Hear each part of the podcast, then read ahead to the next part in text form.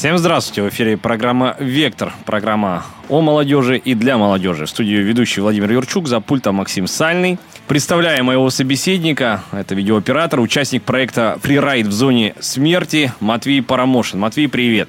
Здравствуйте, дорогие радиослушатели и, конечно же, Владимир. Мы продолжаем рассказывать о проекте «Фрирайд в зоне смерти». Уважаемые радиослушатели, уверен, вы слушали первую часть нашей программы. Сегодня вот мы поговорим непосредственно о дальнейшем истории Матвея. Матвей, давай еще раз коротко о проекте радиослушателям расскажем. Что за проект, кто мало ли не слышал.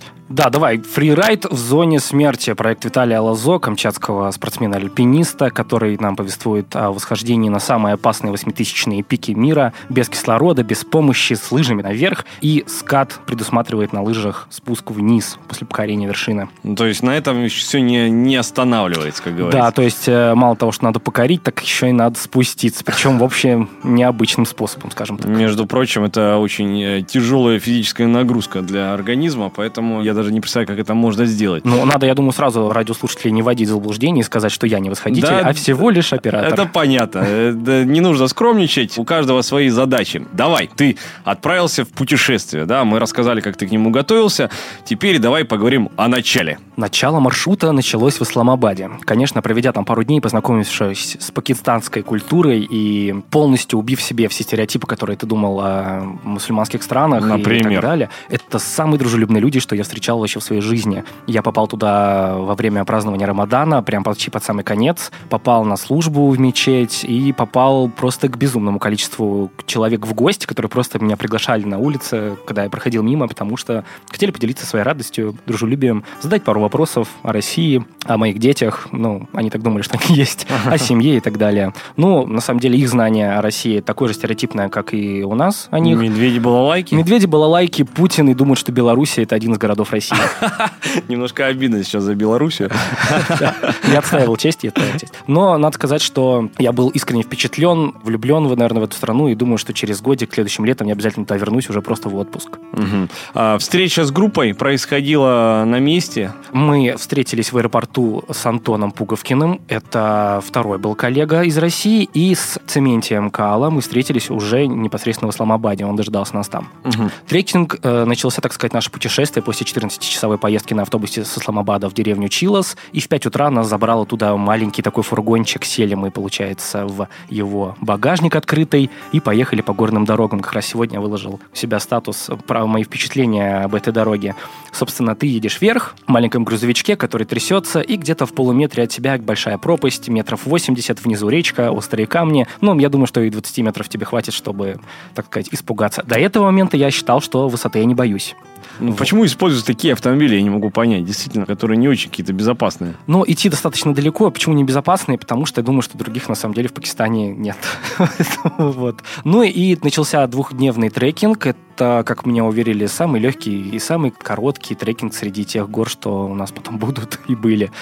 Но надо сказать, что проведя 2 недели до этого на Эльбрусе для акклиматизации съемок туристического фильма, я не ожидал, насколько мне будет тяжело именно вот на этом трекинге. Физически, да, именно? Физически, температура плюс 45, полное отсутствие ветра, очень резкие подъемы, очень страшно. Собственно, было крайне нелегко. А аппаратура при этом на тебе? Аппаратура, часть, да, была при мне, и как потом выяснилось, что первоначально первые 2 дня мой рюкзак весил больше, чем рюкзаки коллег? Моих коллег, да, восходителей, потому что когда они их приподняли, сказали, ты что, у нас для этого есть специальные люди. Я говорю, это нет, моя техника, она мне может потребоваться для съемок, я лучше буду безопасен и так далее. И пришлось нести все-таки вот большой груз на себе, что, я думаю, тоже на мне сказалось неплохо так. Если забегать вперед, что-то оказалось лишнее из этого? Все. В следующий раз, я думаю, я просто буду подниматься налегке, беря с собой маленькую экшн-камеру или что-то в этом роде. И встретишь другого человека, у которого рюкзак будет тяжелее, чем у тебя. Да, более опытный буду. Ну. Говорят, есть люди, которые поднимаются при такой температуре, кто-то прям снимается с маршрута, просто при такой жаре очень сложно вообще перемещаться. Да, и один из таких людей чуть был бы не я. Серьезно? Слава богу, да, я очень сильно себя плохо почувствовал в первый день, я не смог идти, я стал последним очень резко, очень быстро, хотя вначале выбрал себе хороший, ну, приятный для меня темп, шел там один из первых, то есть очень хорошо себя чувствовал, потому что на Эльбрусе я показал себя просто, ну, вот, отлично себя, ну, прекрасно самочувствие. Угу. Ну вот что-то вот повлияло на меня, и я запоздал, так сказать, на 4-5 часов от последних моих коллег. То есть выпил около 20 литров воды в этот день, угу. поливался, пил, спасибо вот этим чудесным большим пакистанским платкам, которые угу. укрывали меня от солнца, ну и вот еле как дошел. Ну для меня это были все-таки чересчур тяжелые условия. Слушай, ну условия отбывалых, скажем так, они же давали какие-то советы, они контролировали все-таки, чтобы никто не отставал? Да, конечно, самый главный совет — идти. Uh-huh. Идти, потому что дороги назад у тебя нет, сзади нас Москва. Uh-huh. Идти надо, и никто за тебя это не сделает. И чем быстрее ты дойдешь, тем быстрее ты отдохнешь. Uh-huh. И бить побольше воды, быть осторожным, быть аккуратным, использовать палки для ходьбы и, конечно же, идти вперед. Uh-huh. А условия размещения, то есть как вообще это выглядело, насколько это было, скажем, комфортно. Если это применимо, комфортно? Да. Да. Ну, ты знаешь, я уже привык давно как бы к таким вещам, как спальня, каремат, и это лучшие наши друзья, до сих пор в нем сплю, не могу отвыкнуть, видимо. Ну, от слушай, вот, кстати, сравнить, да, тут все-таки на Камчатке часто люди ходят в походы, да, насколько это близко и одинаково или нет? Вообще абсолютно другая вещь. Mm-hmm. То есть, сравнивая камчатские походы, сравнивая несколькодневные камчатские походы, там, двухнедельные mm-hmm. туры, на которые я ходил, mm-hmm. то есть, это другая природа, это другая среда, и когда ты идешь, там слишком жарко, и ночью там чересчур холодно. То есть, чтобы было понимание, у нас в базовом лагере, который находился на 4000 километрах, mm-hmm. до начала июля постоянно шел снег. Ничего себе. Не раз засыпала палатку, ночью приходилось вставать с лопаты, откапывать. Не раз я просыпался от того, что моя палатка ломалась, и там, ну, в смысле, на меня капал снег прям на лицо, добродушно меня будя. Каждый раз, когда ты засыпаешь, тебя в палатке, то есть изо рта валит пар, то есть ты никак не можешь нагреться. Ставишь с собой постоянно бутылку, потому что на той высоте надо очень много пить, ну, приблизительно 4-5 литров в день. Я клал с собой бутылочку рядом, и не раз она уже замерзала к утру, и приходилось целый день потом ее размораживать, чтобы из нее попить. Ну, это, по-моему, вообще просто вот самое сложное, именно такие резкие перепады. Одно дело, когда температура падает на 5 градусов, другое дело, когда она падает... Самое тяжелое на такой высоте постоянно переодеваться, потому что ты постоянно залезаешь в палатку, совершаешь вот эти любые действия, угу. и тебя это очень сильно напрягает. Это действительно тяжело на такой высоте совершать что-то либо. Угу. Завязываешь шнурки, надо отдохнуть. Ты сходил, пообедал, надо отдохнуть. Угу. И действительно вот так вот все у тебя происходит. Базовый лагерь большой, много вообще групп собралось. Смотри, наш палаточный городок, получается, заключал в себе нашу группу, ну и по соседству находились пару тоже известных и просто, как сказать, туристических восходителей. Кто-то был из Италии, кто-то приехал с Непала, кто-то был родом из Пакистана и так далее. Были французы, были австрийцы, то есть восходителей всего было около 12 человек, ну, включая нашу группу. И также к нам присоединился Гюнтер Мейснер. Это легенда альпинизма в мире.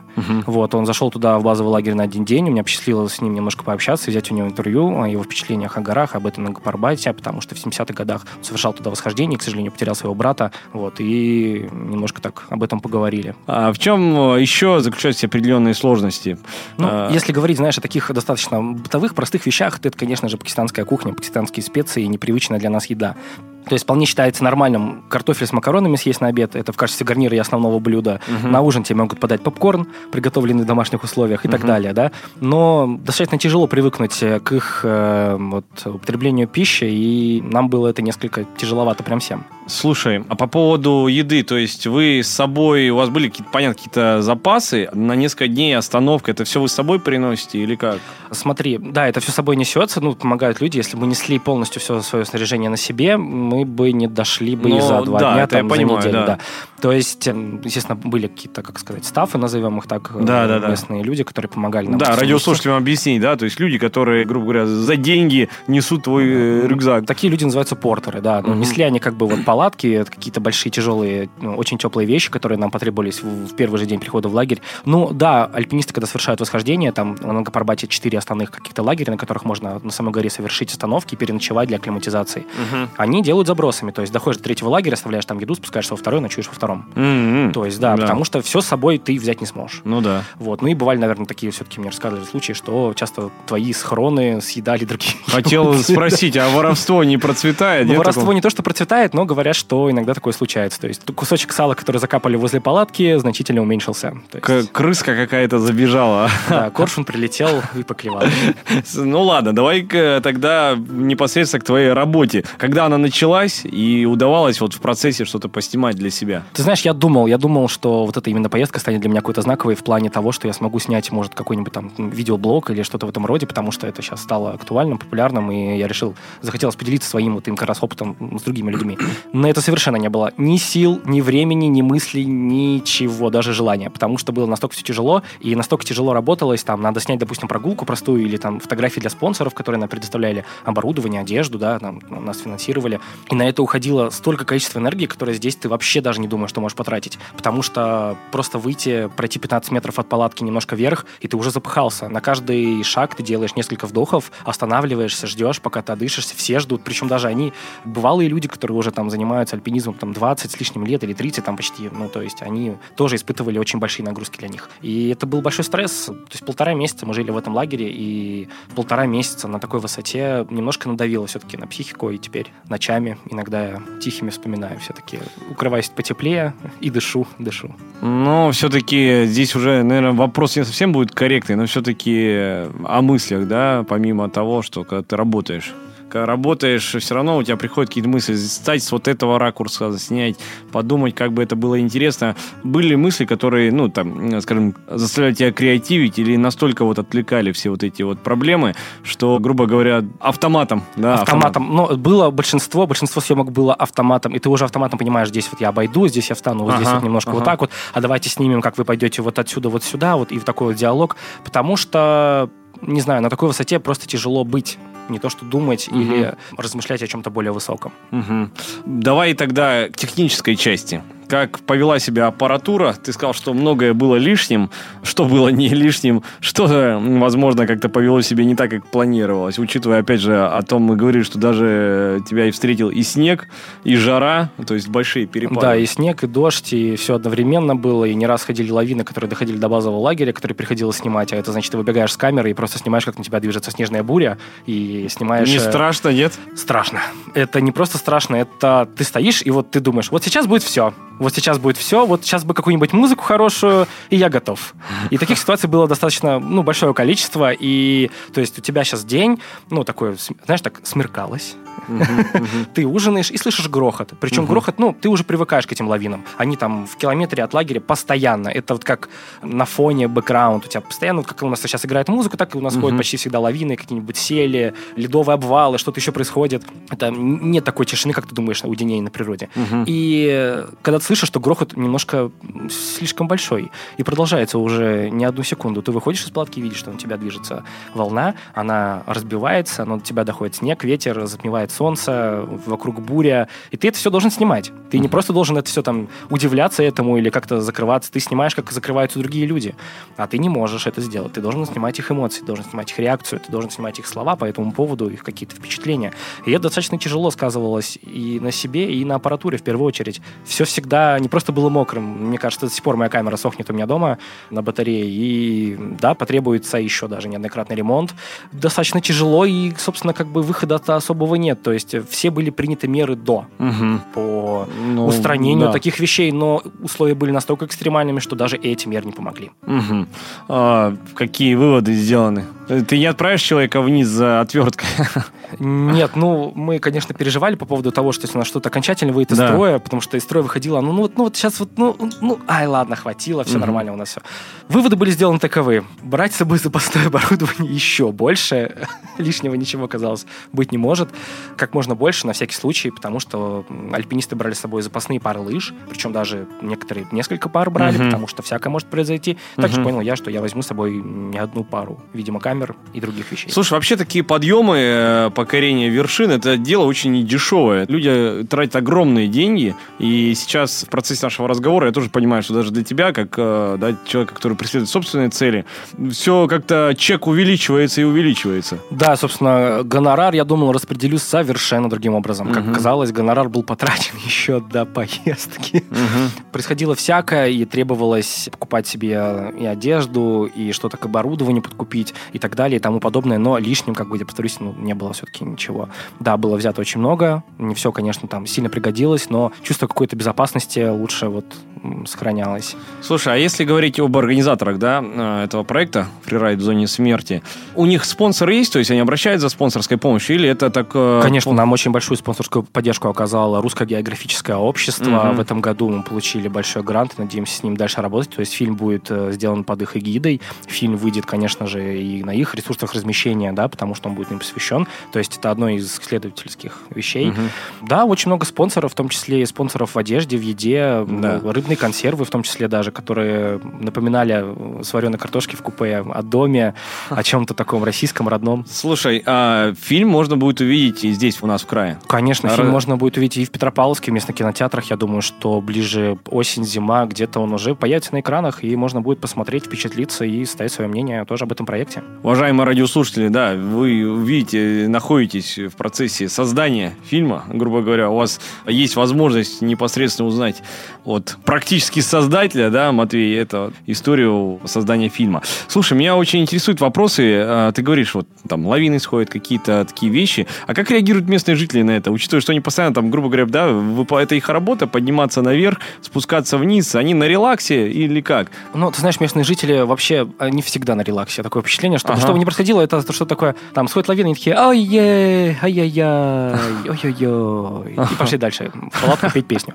То есть, как бы, люди достаточно к этому привыкшие, потому что люди, которые там нам оказывали вот эти услуги портеров, они в горах, собственно, живут. И буквально несколько километров вниз, и ты можешь... Вот мы были возле дома одного из наших, как бы, любимых, так сказать, работников Ганни, у которого уже... Он ждет 8-го ребенка. Я надеюсь, я могу его поздравить с этим. Ему уже 28 лет, и в планах у него завести вторую жену. Вот так. Вот оно. Счастье где-то там. Счастье в горах. А место для базового лагеря, оно меняется? Нет, место для базового лагеря остается неизменным. То есть его выбрали все-таки... Не случайно. Да, потому что это наиболее ровное, если так можно выражаться, да, в той среде. Наиболее безопасное место по сходам. И рядом протекает, конечно же, ручей, что немаловажно и очень-очень помогает. Но, к сожалению, там происходили трагические события. В 2013 году с Афганистана перешли террористы, и лагерь был атакован. Вдаваться в подробности не буду, но вот мы жили в том же месте, то есть лагерь менять не стали. Угу.